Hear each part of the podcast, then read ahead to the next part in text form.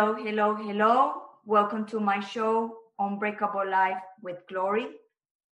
Today, I have an amazing guest, and I'm honored to have her in my show today. She's going to the University of Central Florida, where she is majoring in crea- creativity writing and minoring in linguistics. Welcome to Raquel Cadin. How are you? I'm good. How are you, Gloria? Very good, thank you. How you been today? I've been pretty good. I woke up and I was like, "Oh God, I'm gonna be on a podcast." Raquel, tell tell us who are you? oh, um, let's see. Where do I start? um, yeah, my name is uh Raquel Sarah, but most people just call me Raquel. It's a little easier. You know, my mom is Brazilian, so the only time I hear Raquel Sarah is if I'm being teased, if I'm in trouble, or if it's my birthday. So Yeah, it's like me. Uh, My my my middle name is is Patricia, and when they call me Patricia, I know it's like a you know a problem. it's like, oh yeah, yeah. My brother is um uh his name is Marcus Vinicius, but we mostly call him Vini or Vinicius. Um, Marcus is mostly like what his coworkers call him. right. So Yeah. you- so you are in the University of Central Florida. What what are you doing? I know I mentioned that you are doing creativity writing and minor in linguistics. Why they make you to choose those two subjects? Oh, um, let's see. It's my first semester uh in college, like ever, which is pretty pretty wild. um I I always liked writing. Um I like to read a lot as a kid. I was a crazy fast reader. Like one summer I finished the Harry Potter series in like a week, like a book a day pretty much. Um and I always I always liked um reading. Like I would read something and be so engrossed in it and then I think about how I would do it. And I didn't really start writing myself until like fourth grade when they made us have like a writing exam and we had to practice different types of writing. And I really liked um, fiction. I found that I was really good at the fiction stuff. Um, and that was always really fun. I think it came from like, I loved seeing what would happen in books and then I wanted to do it myself. And so I'm uh, majoring in creative writing now so I can eventually maybe one day publish my own stuff or maybe teach a class. Yeah. Um as for yeah, as for um linguistics, that's the study of that's the study of language, like the physical and cultural components. I also really like studying linguistics because I grew up bilingual. Um my mom is Brazilian.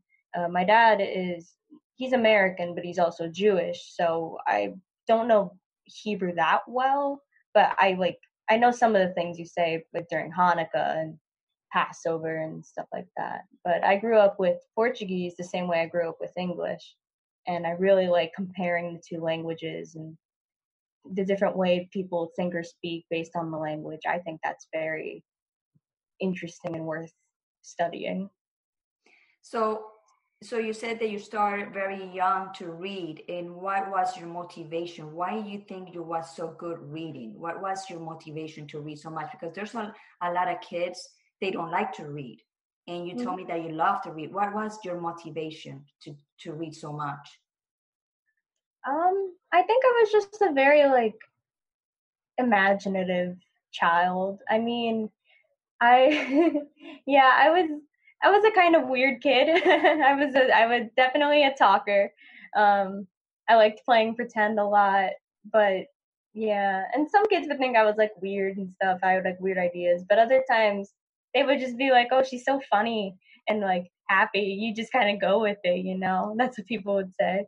Um, I think I just liked seeing uh, like all these stories, and because like I'd be able to add my own feelings to it, it just felt very personal.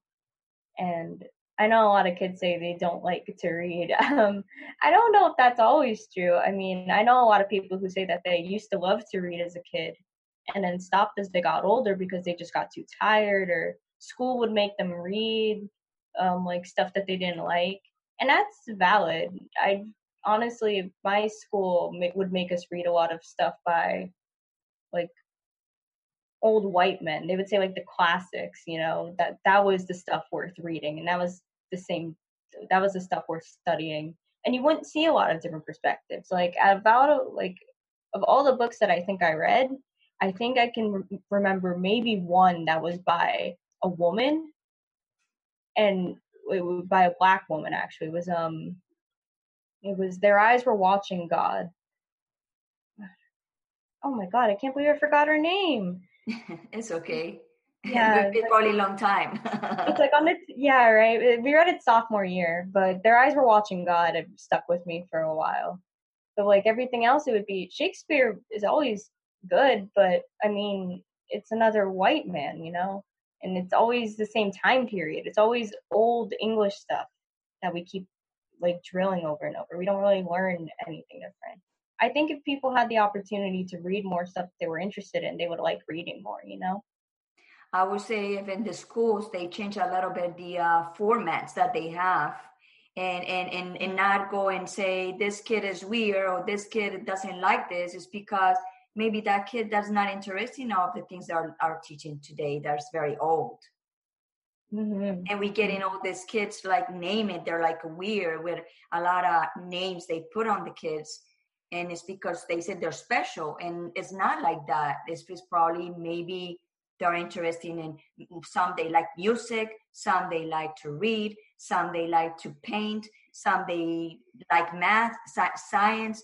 So we cannot generalize generalize people like in schools they do that they put everybody to to do the same thing for oh, yeah. years. Exactly. And like it's always i mean my school made me take a lot of ap courses so every time you go to class it was like you you were learning this for the exam you know? You weren't really learning this to apply it and i mean even though they were college level courses they would always make them like way harder than an actual college courses which is like what i realize now because i'm now i'm in college and my high school courses were way harder than my college courses. And that like so I understand when people say that they feel too tired. Um, I have ADHD, and I used to be able to read. Like, I would, to be fair, I would focus so much on this one book. I would spend hours and not even realize that all the time passed because I would like hyperfixate on it. And then as I got like more stressed and all sorts of other life issues came in as I got older, it like I couldn't sit down to read anymore because like if I would open a book and it was like all this static would just come in. I wouldn't even pay attention to like the book. I would read the same sentence over and over, same paragraph. Um, and that was sad for a while because I did want to read. And it was like no matter how much I tried, I just couldn't get myself to do it. But I found that like audiobooks help me. Like um audiobooks like when a lot of times they'll have the author read their own work themselves, which I really like. I like to read my own stuff out loud. Um, but having somebody read it to me would help me a little bit, especially when I can like just focus on the book. Today I was able to read actually. I just finished a book a while ago that had an audiobook. Um, it was called The Lady from the Black Lagoon by Mallory O'Meara. It was a very amazing book. And the book I read today um, didn't have an audiobook. I just started it, but I was very lucky to find that I could read it. And I'm in a different place than I was before when I was in high school and middle school and was struggling with ADHD. I wasn't diagnosed yet. I wasn't taking medication. But today, like, you know, I had proper sleep. I took that medication and I was able to like focus, thankfully. But like, even then, sometimes I find that like I still need it. Like, I used to be able to just read and focus and stay like on it and just consume the whole thing at like lightning speed. But now I realize I need other things to like keep me distracted, like maybe an audiobook so I can pay attention or I'm listening to like background music while I'm reading. it's very like difficult to not be able to do something you like, no matter how much you want to, but you just can't be like present for it. So I understand when people say that they get too tired. I will like my head is often full of mental static and all that stuff, you know. And where you, why you think it, it that happens to you? Do you know the roots of of your problem? Because ADHD, I don't feel that is a problem. I I will say that is more like a, the person likes some stuff, not all the stuff. So when you like something, you focus in that and you put your heart on it, and you are the best, the best but mm-hmm. when they put you to do another stuff in life, you probably don't care and you don't pay yeah. attention. And people think that, oh, she's she don't care, she have a problem. And it's not like that. It's mm-hmm. because you're not attracted to to whatever that you listen or or, or somebody's talking to you. Yeah, that's a valid perspective. Um it uh the reason I could, for a while I considered it a problem was because I it would keep me from doing like things that even like that I want even if I wanted to do them I couldn't like when I was younger like I said I would like hyperfixate on stuff that I really like and it not necessarily to like a level of obsession but I would do it for hours and hours and I would enjoy it but then after a while even though I wanted to do things like read um or even like just watch like a YouTube video. I found I couldn't even focus on that. It was like I even the stuff I wanted to do, I couldn't like I just couldn't be present for that. And it did get to a level as I got older where um after I was able to after I was able to like cope with my depression through like a lot like years of therapy and medication, that I would try to get back into the habit of, you know, showering every day and brushing my teeth and stuff like that. And it wouldn't be that I didn't want to, it would be that I just forget to do stuff like that. Or like I'll do something for hours and hours again and I realize I forgot to eat. And I would have like when I was younger I would like I was a very smart kid, so I could, you know, I could always find my way around it. If I were to start doing an assignment and then daydream for 20 minutes and then realize like, oh, it's almost due, I just finish it really fast. But then like it it like eventually got worse. The more I had to like be independent, you know, when you grow up and you have to start taking care of yourself. And like I found that like I couldn't always rely on myself just because I wouldn't be able to keep track of things unfortunately. I'm i'm a, i'm a bit better at it now um, but it does take some effort. I do have to like sit down and plan out my day and give myself time to do things. Um it, it's it's it's a process you know I, I can understand where you come from thinking that like adhd is like just thinking a person is different that's totally valid it's like people who have ADHD are neurodivergent and they think a little differently and exactly. I realized that growing up too. That I was like, oh, that's why I like. That's why I'm like just such a weird kid, um, in a good way, of course. I'm very funny, but right, um, yeah. Um, so you you talk about depression and anxiety. Uh, why you get depressed, or why you have those episodes of depression? If I oh. if if you can share with that with us. Of course, of course, yeah, yeah. ADHD is just one part of it. Um, I actually didn't know I had ADHD until this past summer because after it was only after I like managed my depression, my anxiety that I realized, oh, that's why I still have all these attention issues because a lot of like ADHD shares symptoms with um uh with depression and anxiety, like the lack of focus and stuff like that. The difficult thing about diagnosing mental illness is a lot of times you share symptoms with other with other disorders and oftentimes these disorders are products of of chemical reactions in your brain. Like for example depression is when you don't have enough serotonin. But the reason that uh, like like therapists and psychiatrists have to go off of symptoms is because i realized i learned this after uh, after going with psychiatrists several times actually um they can't measure how like the chemicals in your brain. They can't like you know you can't do a blood test and go oh you're anemic or you don't have enough iron. They can't measure like the these chemicals in your brain. Um, your brain sort of has like a level of like like a filter so it decides what things are important and what things aren't and so you can filter that out. People but like in people with adhd it's a lot lower. So that's why i found like i would just be all over the place. Um, but with my depression and anxiety sorry let me get on topic now.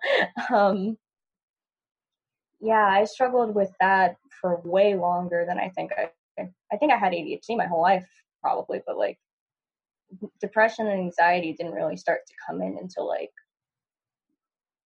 middle school, I think, seventh, eighth grade. I've always been a really sensitive kid. I was never sure why, like, like all these little like nuances in people's voices, or the fact that I wasn't picked first for something, or I wasn't picked fast enough for something. Like, it would it would make me feel like I wasn't appreciated, even though it was that wasn't always true. And I mean, I found like I would cry a lot as a kid, and then yeah, I would I would I like I would cry. I would like cry over like some silly things, you know, and like like I remember at one point in third grade, um, I would I like I remember these girls did not like me in third grade, um, but like when I would cry, the teacher would say I was being like too sensitive and stuff. But eventually, I cried so much that they called me to. I got called to the guidance counselor, and they started asking me like, "Were anything was anything going on at home? Are you okay?" and stuff like that.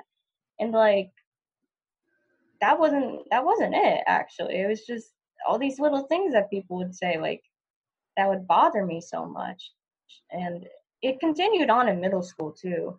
Um, I ended up I I was put in this like advanced program in middle school, and um, I wasn't doing great in math because I've honestly never had to study, and so when it, the time came to study, I didn't know how to do it. So for math, I wasn't doing that great. I mean, I got C's, but like for that advanced course, that would mean that they would move me down a level next, like that next year. And I remember feeling like like I failed because in the eyes of every like my family and stuff like that, I did fail, technically speaking. And I just remember feeling so depressed. I didn't want to study or do school anymore. But then something in me like switched and I did like a 180 and then all I did was study and get straight A's and all that stuff in seventh grade. And then in eighth grade, I kind of stopped caring a little bit again, but not to the extent that like my grades dropped like crazy. It's just I didn't I wasn't obsessively studying. I like I didn't care if I got like a hundred or not. If I got like a B, it was like fine, you know.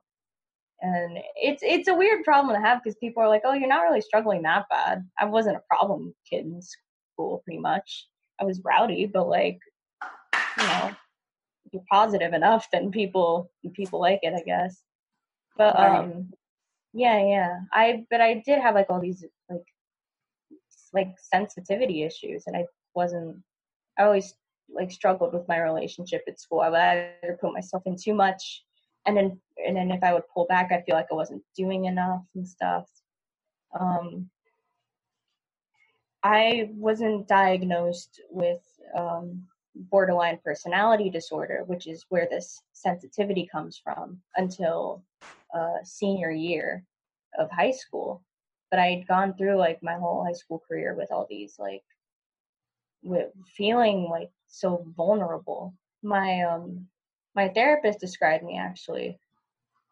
Uh, she described me as a wound that never scabs over, pretty much. Like every little thing infects me, and you think, I, do you think do you think that something happens to you growing up when you was younger and probably you don't realize why are you like that?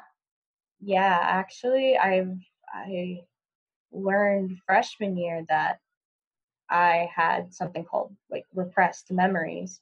Supposedly these are like memories where like you realize them like they make you so emotional that it like incapacitates you pretty much and so your brain tries to forget it in order to like in order you know in order to like protect you. But you it isn't it doesn't always work. And one way or another i think you do end up remembering even if it's not always 100% clear. But i realized i had a lot of um a lot of like little traumatic moments that sort of built up and then i didn't really think about until i started doing therapy freshman year. Um, for one like I, we just uh, did a personal essay in my creative writing class and i wrote about uh, piecing together my trauma and what it was like to rediscover these um, to rediscover these repressed memories. There are like four major ones that i can think of. The first one was when i was a toddler in brazil um, a man broke into our house and he lined up my family in the living room and pointed a gun at my brother and he demanded the car, car keys. He was trying to steal our car pretty much. Um, and I was very tiny. I don't. He he didn't see me like behind like those walls of legs. It was like a, it was luck, honestly. But I remember sneaking away out of the living room to go to my grandma's room, where she was. I remember she was putting in earrings, and I told her in like you know in my baby Portuguese, I was like, "Tem alguém lá fora? There's somebody out there." And I don't remember what happened afterwards, but I do know, according to my parents, he took the car and the police found the car in pieces on the side of the road like days later, pretty much. Um, I remember when I tried to ask my parents about it, they tried telling me it was a fake gun, but I mean, I don't know if that's true. I don't know if they're just saying that to protect me or if that's what happened. I do know that I remember my brother, you know, with his hands up, everybody lined up against the wall in the living room.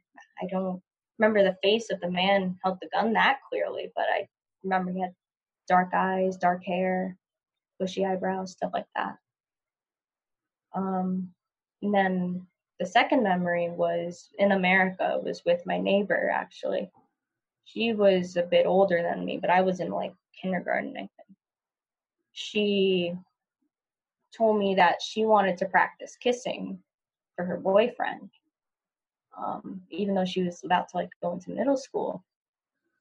And like she kissed me and stuff, and I didn't really understand what was happening, but I sort of let it because you know I thought it was a game, and then like she I don't know it went further. She like she asked me to like lick her breasts, and I was like I don't want to do that, and I remember I remember trying to escape because I was like I'm hungry, I want I want Oreos, and eventually like my mom like the fact that like my mom couldn't find us like she came looking for us and then i was like oh mom's calling and i left. But like yeah i, I never really thought about that happening at first because it, it didn't really affect me. And then i realized like you know like i was taken advantage of i was and i like that didn't really hit me you know um i'm bisexual and for like a hot minute when I remembered it, I was like, I was I wondered if that trauma was responsible for my sexuality. And I don't think it's true, but it did make me like doubt myself, you know? Because I had a girlfriend at the time and I it made me a little scared, you know? But it I don't think that's true. That would imply that being bisexual or gay or anything means that you had to be broken and that's not true. Being being LGBT is just who you are. It's an identity, you know? Right. But yeah, yeah. It's so, uh, I don't, so I don't think it did, but the thought of it does bother me a little. The third one was um, with my mom. My mom also has a lot of people in my family have, like, I think, like emotional temper issues they don't like to talk about it though. They they don't like to bring it up. They don't think they have it or anything, you know. Um, but my mom can get pretty angry sometimes, and she has a wild temper. Honestly, it's like walking on landmines, you know. Um, so that makes so you, that you a little bit nervous when she was like that. That you cannot even talk to her and express what's yeah. going on with you yeah, honestly, I didn't know she wouldn't try to insert herself different ways into my life. And I, even if I would try to tell her no, she would get upset and be like, I'm just being a mom. Why won't you let me be a mom? You know? And yeah, but I had this, I'm, I even now I still wonder if this was real or not, but I had this memory where I got out of bed first grade. I had this weird idea. I, I misheard something at school that if you don't drink water for a day, you'll die. Um, and I went to bed and I was like, I don't know, I didn't drink water. I'm gonna die. So I got out of bed and I kept drinking water and I would go back and get out and stuff like that. Um, and she saw me and she got mad that I was out of bed and she like dragged me over to the sink and turned the faucet on and pushed my head under and she told me baby drink you know and i remember i kept trying to drink and stuff and until water kept like just spilling out like i would keep vomiting it back up and stuff like that and that honestly sort of confuses me because I have a complicated relationship with my mother. I know she has those temperament issues, and I know she had like a hard life. I mean, she had to immigrate from Brazil to America. She worked as a maid for two years while her son was in Brazil with my grandma. The like the people she worked for tried to keep her from learning English. And it's hard. She went through a few marriages before she married my dad. And nobody ever like listened to her when she was younger. So I can part of me understands, you know, why why she is the way she is. But another part of me is like, you know, she hurt me. I don't know how to bring it up. I mean, it was so long ago, and I don't even think like she that, remember.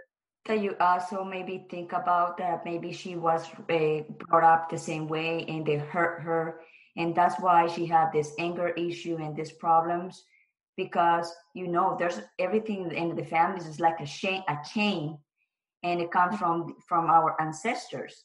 So they, mm. she probably have a very rough upbringing too in her family and that's mm-hmm. why she she did what she did to you because she didn't she didn't know better.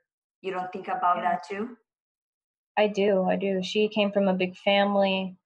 Um i think her parents divorced but i'm not sure when or how old she was um, but I know that like the my family in Brazil, they're they're well intentioned, but they're not always the most supportive. And I'm sure she could have used some of that support and didn't get it. Um, so I can't blame her when she didn't support me while I was trying to do my own like searching and trying to go to therapy and stuff like that. I guess I can understand. It wasn't meant to intentionally hurt me, but she just sorry, she just lacked the means of understanding pretty much. And it was difficult. I I tried grappling with it for so long and I think now I understand it a little better, you know, but it's a bit difficult. I have um, I have I have similar issues too in my past with my own family. And now that I'm a bigger 47 year old woman, I try to forgive that because I knew, like you said, they don't have the intention to do that to me because they they never know better of what they was giving me because you give what they gave you or what they teach you. So your mom have the she love you. I, I mm-hmm. have no doubt that she love you, but she have her way the way she love you is probably the way they love her and the way they maybe her your grandmother they love her that way and that grandmother uh, teach your mother the way they love her. So if you go back in time with with your ancestors you kind of find out why your fa- your mom is like that.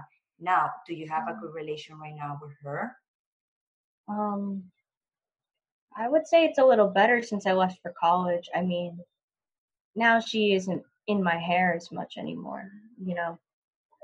I when i struggled with depression i mean i would like i would eat in my room and then i wouldn't even bother like bringing the plates back to the kitchen. I would have trouble doing laundry and stuff like that. And she would come in and see all that and she's like how are you going to take care of yourself? Maybe you shouldn't even go to college you know? How can i trust you? And at first i was like mm, yeah maybe maybe like maybe she's right. But then I did go to college and I was, and I'm I'm fine. I'm taking care of myself and stuff.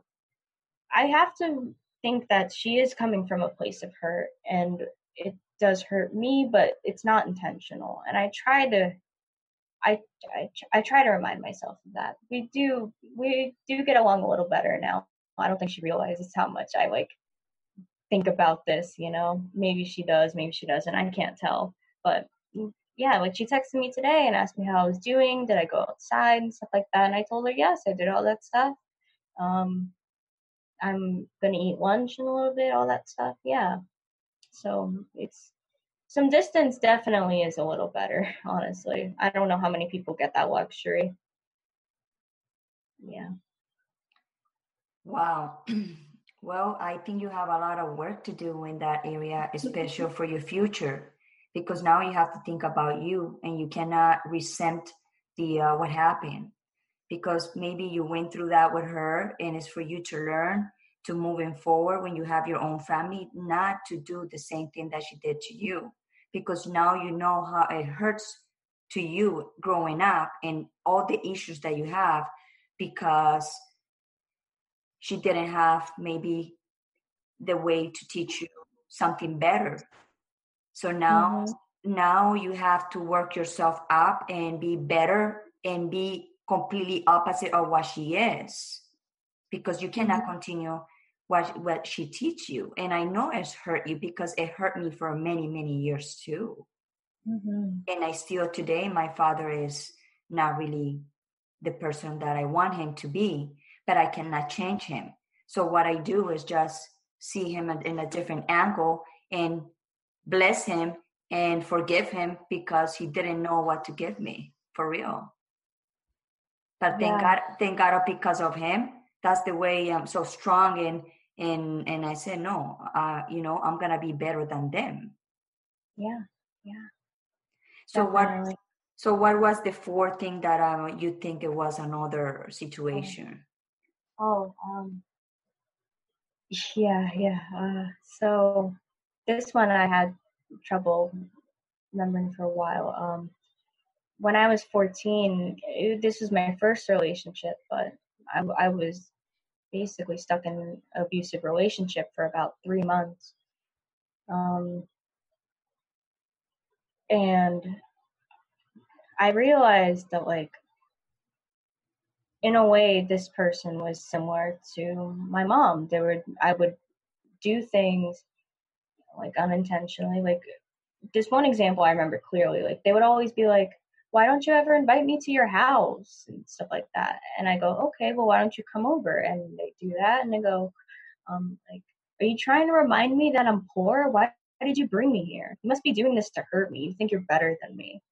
And that like the that like idea that like i was intentionally hurting them when honestly i was just trying to exist like that was very difficult my mom would think that like you know you're doing this to hurt me and I guess now I can see a little more where she comes from that too, because I wasn't, but that's what that person thought. And it was very hard to like live like that, you know?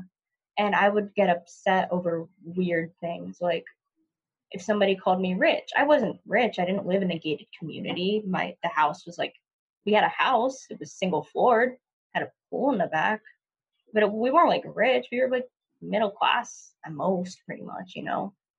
Like, yeah. But to her, she lived in an apartment. She was a single mom and stuff like, or she had a single mom and stuff like that. And so, like, I could understand where she was coming from, but at the same time, I didn't. I never understood why we she wanted to compare us so much, you know, and it it hurt me for a long time. And then I couldn't go to my parents because I it would mean I would have to come out as gay and I wasn't ready to do that freshman year. You hear a lot of horror stories. You hear about kids getting kicked out, getting beat, going to conversion camp, maybe some cases even killed, and I didn't I didn't know what to think pretty much, you know. Um what made me mad for a long time was that I didn't even get out of the relationship myself. She just sort of was like, "Okay, I'm done with you pretty much." she didn't even like formally break up with me. She like showed me that she was talking to like this other girl online. Um, I keep saying she, uh, but they were gender fluid. But the, asking about pronouns was weird too because I would try to ask them and they would get mad at me for asking. Like you know, they're like, "That's so insensitive," you know and they told me that they weren't sure of what they how they wanted to present themselves but when they were talking to this girl online they presented themselves as a boy. And they showed me that they were talking to like a whole other girl and then they're i was like what are you doing? And they're like okay so turns out i don't really like you that much. Huh. and i just, just ended there. I mean you know you get chewed up and then when they think you're tasteless they spit you out and I like I don't remember feeling angry. I think I was I got so angry that I guess I just shorted out and I just felt numb. I was just like, "Oh, okay, well, bye. This this didn't make me happy, you know." So, it was it was a lot. It was my first relationship and I never realized how much it hurt me until I got into another one, which is way better.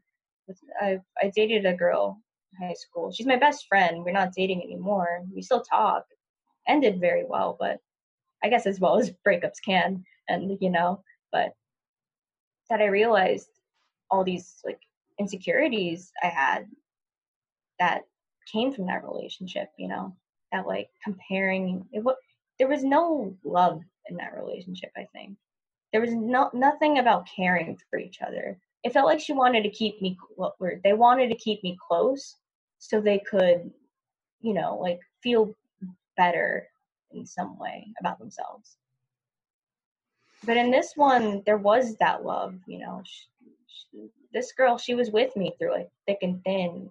And when i told her about this past relationship she wanted to try to be even better than that person ever was. And she was she's a great person. We're not dating anymore, and I've moved on, but I'm honestly so happy to have her in my life. She's the most compassionate person I've ever met. And to know that like like I'm just I was just in constant awe of her kindness pretty much, you know. It was never a big deal. It was just fine. Being kind was just something you did and I really took that to heart, you know. Um I yeah, that was it was very difficult for me to like realize I was in an abusive relationship so young. I never thought it was abusive. I never knew what to call it because she did this person ever hit me. The weird thing was we never even met I mean we met in person, but when we started dating we ha- didn't see each other. We started dating while I was in Brazil and when I came back they never wanted to meet with me. You know, or the one time they did, it was like just to pick something up and then they left we never even held hands, you know? So, so why you went into that relation? Like, if you knew that it was like that, why you continue with that, and why you was so like upset for that? That's that's the point that you have to realize that people people like to abuse to another people, and special when we are so emotional, and especially when we are very very vulnerable. Mm-hmm. Right? Yeah, definitely. It I didn't realize it was like that until now pretty much sort of. Like as i now that i'm older i'm four years older and now i understand but then i didn't think it was about comparing you know?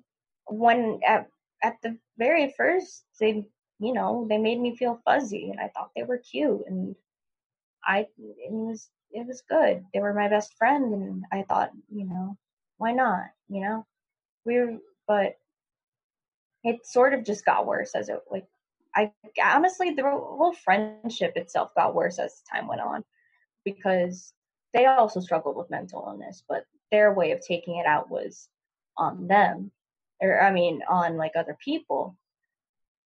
And and and on them I guess. They would they I don't know they they had they had a way of um being hypocritical, you know, of contradicting themselves. And it was very difficult to understand.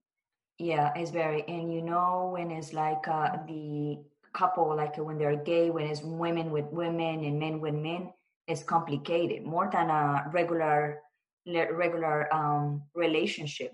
If a regular relationship is complicated, it's more complicated when it's two men or two women because it is you know how it is how how how they are.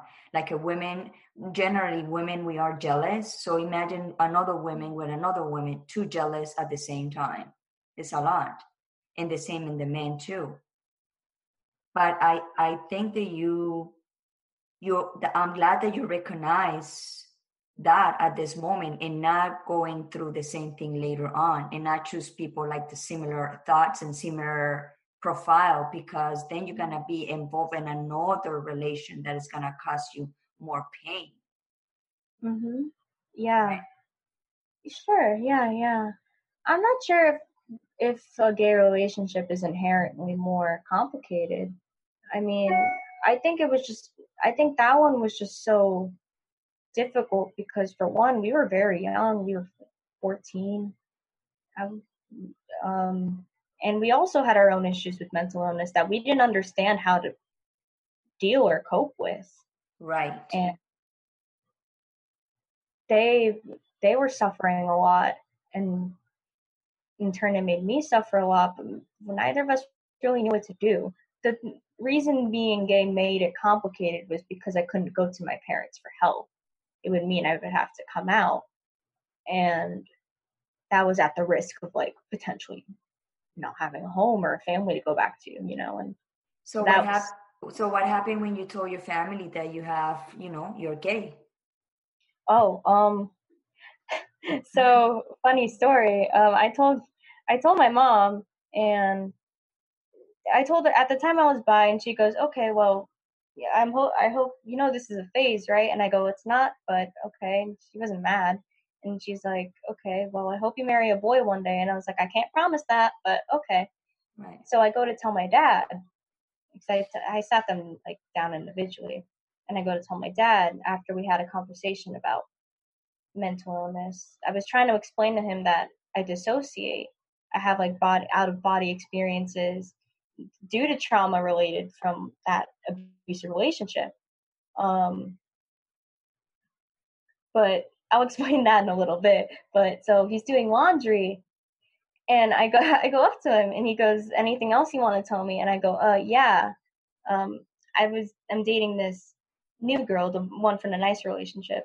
The I was I've been dating uh, this girl for about uh, four months. And you know, I, I'm I'm gay. And he goes, Oh, I already knew that. Just like that. Like, oh, I know anything else? And I was like, no, I think I'm good.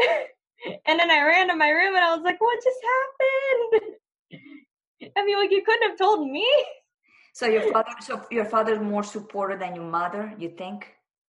Um, I don't know. They're both they both seem pretty uncomfortable. Like they sort of accept that that's what's happening. Like they know they they're even other people. My mom has had gay friends. There are gay people in her family, but like they're always like a little uncomfortable. They're they're more conservative leaning, not too much like radically so, but they are a little more conservative. So it makes them uncomfortable. But the worst they'll do is gossip behind your back. You know, like my mom told me, don't tell people in my family. But I told my cousins, and they're like, "Oh yeah, I think honestly I'm probably bi too." And we were like, "Cool," you know. So like it's fine. I realize I have a my Brazilian family is a little more like conservative leaning, but not too much that they'll disown you, I guess. Well, Latino, Latino, Latino families are like that, very conservative. Mm-hmm and they yeah. when they yeah. find out this one of the family is a different or like oh please please don't say anything and and they it's like a cover a cover up from the family yeah yeah it's like that okay tell me when you experience a moment of realization in your life okay um hold on let me see i have notes for this. Yeah i was really excited about this so i looked up my notes. Um here we go. Yeah um so i started therapy freshman year of high school when i realized there was stuff i felt off about me. Um I was never sure if I had, in a weird way, I, I didn't think I had depression. And I mean, I was anxious a ton, but like I didn't really register that as anxiety, I guess. But I, I had this like nagging feeling that like I was constantly like in a movie, you know, things felt numb. I wasn't sure if I felt real. Like every like if I would experience the world and at the end of the day it would feel like a dream. Like I wasn't really sure if it even happened or not. And I would I realized as time went on I was starting to have memory issues too. Like I couldn't remember doing certain things. Or part of me would think I'm pretty sure I did this, but why can't I remember? You know? Um so I started learning about depersonalization and dissociation when I went to therapy. That was the first thing I tackled freshman year, um, where I would have out of body experiences and stuff like that. And sometimes it would be harmless. It would just be me forgetting a few hours and stuff like that. And I essentially didn't do anything. But sometimes it would get very bad. It would I didn't I first when I didn't know what it was triggered by, it would seem to happen almost at random. One of the biggest stories I have is from Halloween that freshman year. It was my first time trick or treating with friends from school. And we did my neighborhood and we were all I was really stressed about my costume and all that stuff. And then the neighborhood was dead and we were all frustrated and stuff. And this this was the girl I had a crush on that I would later date, but her childhood friend was like we should have just like we should we, we shouldn't have come to this dumb rich place you know? And that ticked me off for some reason but it, I, I wasn't sure why. I was like we're, we're not that rich. We're not we're not rich at all. I don't know what i don't know what she was talking about. But it made me really mad and but so mad that i felt like i couldn't even talk. So i just kind of stuttered the rest of the night. And then she left and i was with my friend or my crush and i was she'd be like, okay, let's, I know it's like late, but we should bake some cookies. And I'd be like, sure, why not? Like, you know? And we were just joking around. I was, I felt even more embarrassed because like, I'm not that great in the kitchen. I didn't know what cooking spray was and stuff. And like, so we had like this dumb joke that our brother would say it would be like, check your privilege, you know? And I was like, that's so dumb. I'm gonna, I love it. And so like, I told, I told her like, knock it off, check your privilege. She's like, aren't you the privileged one? And that just everything just sort of like flooded back in a way. Or uh, I guess like ironically everything sort of seeped out of me and I felt so like numb. And in my head I went, okay, I need to show her that I know what I'm doing. I'm going to take this tray out of the oven and I'm going to put it on the counter. And I did that. And then I realized I looked down at my hands and they were like red and like they were burnt and I didn't know what happened and I wouldn't remember what happened until like about half a year later. I took a like a a tray like out of the oven with my bare hands and just put it on the counter. And she wasn't looking, so she wasn't able to confirm it either, but I just did that. And it it was really scary. I mean, I wasn't that burnt, but my hands stung the next day. And I would sit in class and be like, what happened? Why don't I remember? Right, right. Yeah. And so I learned that I did have these dissociative like moments where it would seem like my brain would just sort of leave my body pretty much. My mind would go somewhere else. And I wouldn't feel like I feel like I'm watching something, like a movie or whatever, but outside of my own self. Um, there used to be this band that that my ex from the abusive relationship would like that I when I would hear the music would trigger that like feeling. Um, the band was like Fall Out Boy, and it doesn't happen that much anymore, except for maybe one song. But even then, I'm usually okay. Um, being called rich was another thing because it reminded me of how like they would how they made me feel bad for not inviting them ever, you know. And then I would realize the like yelling, loud noises that would come from like my mom and my brother who would yell a lot. Lakers are, you know, we're Latina, our family's loud. Um, I realized that sort of stuff would scare me and make me feel sort of numb too. And and it would be pretty scary. My girlfriend is very understanding. We've had like a whole process of what to do if I were to dissociate, but it can be very scary for her. One time, I ended up hearing Fall Out Boy music, and my the, that childhood friend wasn't very like. I don't think she believed me when I said that it made me uncomfortable because she keep playing it, and I didn't want to tell her why because this is such a long story. But she kept playing it, and it made me feel so uncomfortable. I had to leave, even though it was like in my own house, and, I was lying on the bed while we're all hanging out in my room, and it felt like I was sinking into something, but I didn't know what. And she's like tried to like get me get me to get up, and according to her, uh, the words I said were, "I can't move," and it was very scary to feel like physically paralyzed, even though nothing was physically wrong with me.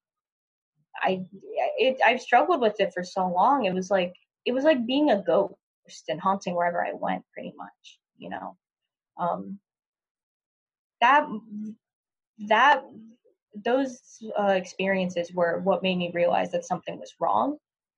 And as I went on, I learned, okay, I have depression.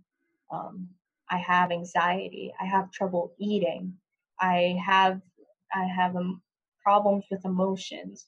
I feel insecure about this and stuff like that. It would be that I realized stuff was wrong. And even though I didn't really love myself, part of me still wanted to keep going, you know. Um when I had a girl when I had that girlfriend, I real I started taking care of myself because I would see how much it would affect her that I was like that. And I didn't want to make like make her like that when I felt like I was floating away, she was my tether to earth, you know? And I've grown since then. I mean, now I'm my own tether, you know? But at first, I would take care of myself because there were things in this world that I loved. And I, even though I couldn't really love myself at that point, I could love them. I could love my dog, my cats, and I could love plants and all that stuff, you know. And I would take care of myself through them. I mean, I know people say that isn't a sustainable lifestyle, like you can't live for other people. But you don't throw away a lifesaver when one's thrown to you. I mean, there's never a bad reason to stay alive. So, and I would, when, yeah. I'm sorry. Yeah, go ahead. Yeah. No, it's okay. Um, I was just gonna say that when Douglas happened, because I lived in Coral, I lived in like the city line of Coral Springs and Parkland, um, I would, yeah. So when Douglas would happen, you know, there was this, there's this line from the musical Wicked, which I love, but it's just like Douglas was just one more disaster I could add to my generous supply. You know, I mean, there's so I've been there's so many things that happened in my life that for a long time I didn't really think I was like honestly, it didn't feel worth living. I mean, I so much happened, so much hurt me. I was so broken. I wasn't pure anymore. I it was crazy, you know, and but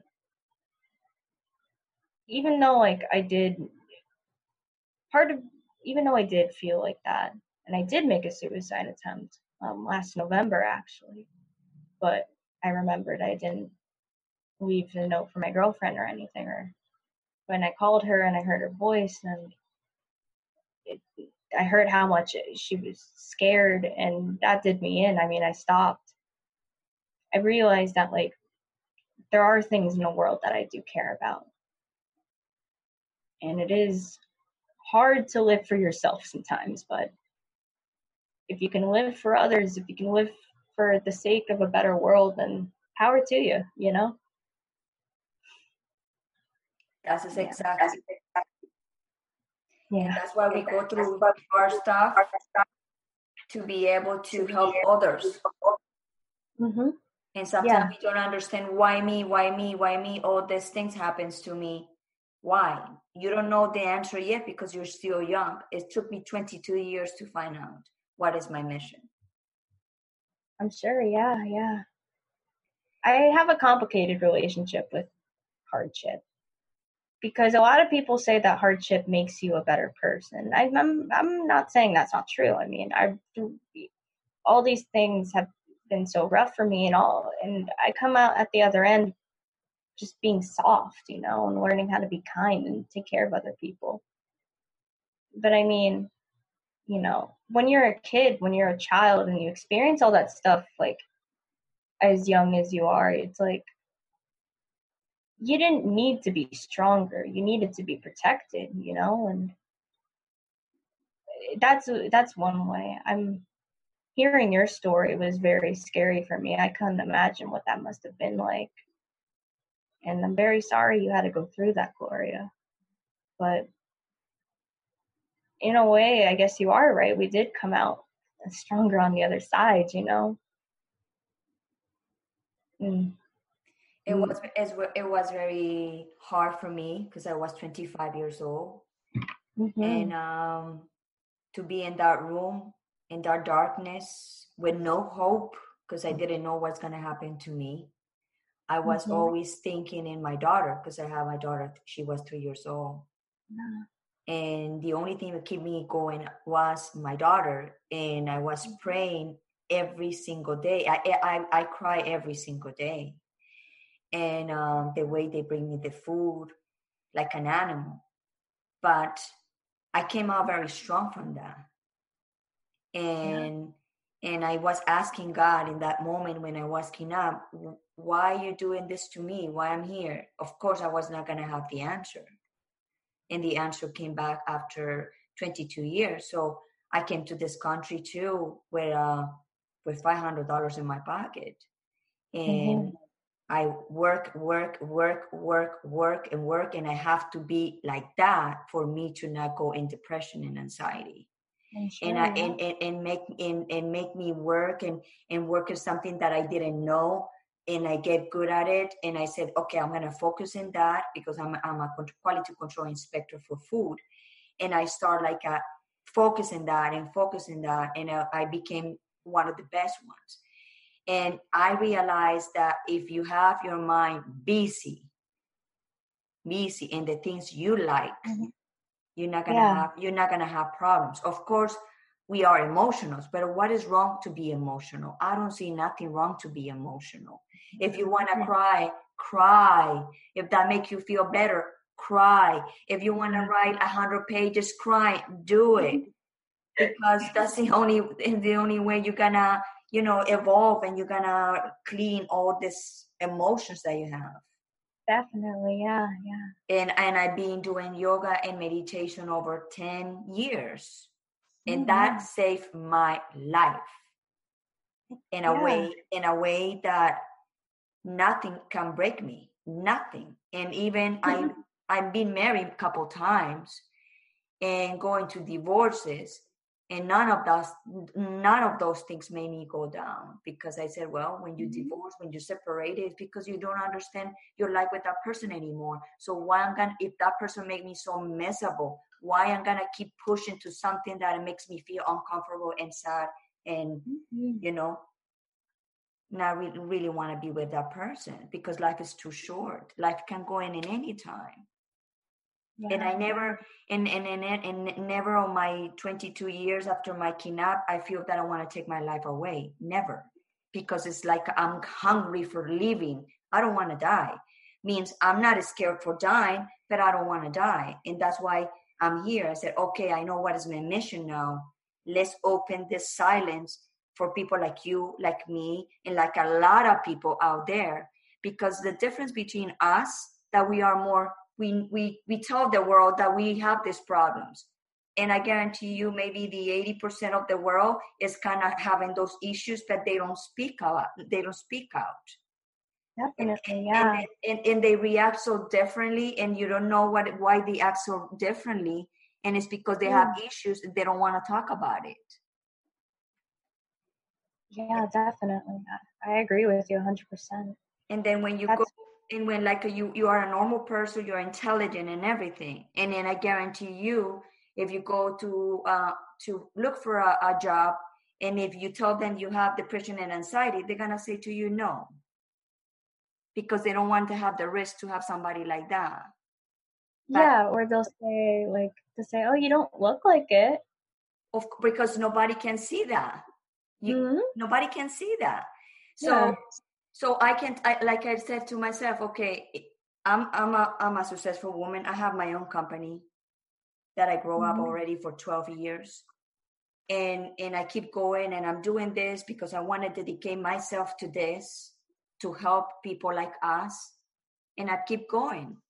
So that so mm-hmm. I said to myself, okay, if I go to some place and said, okay, I want I want you to hire me, but I suffer from depression and anxiety. Do you do you hire me?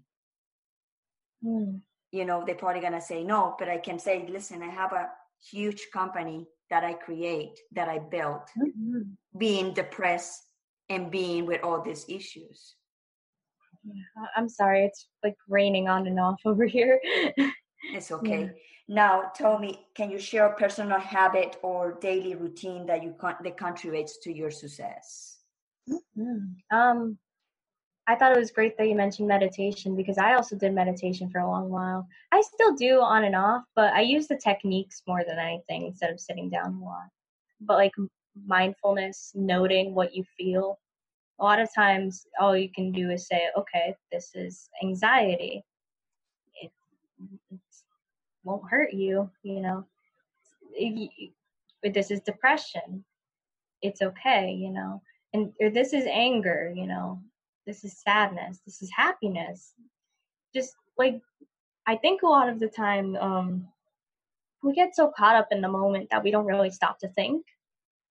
And i totally get that. I mean part of the reason um that i have or i have like bpd is because um the my emotions take like such a like a physical like toll on my body. I you don't think that's really possible but like the brain is so like overactive that like uh, it, in tandem with ADHD too. Like it just ADHD just only heightens like heightens it pretty much, and it takes such a physical toll on my body that like I'll get so mad and then I don't let it go, and then it like tires me out and I just feel so like numb and then I get depressed afterwards. It's like a whole cycle, but and you are and, and you are young right now so your body mm-hmm. is fresh so your body can can take all those emotions but when yeah. you are when you are 47 like my age i suffer from ibs and why mm-hmm. ibs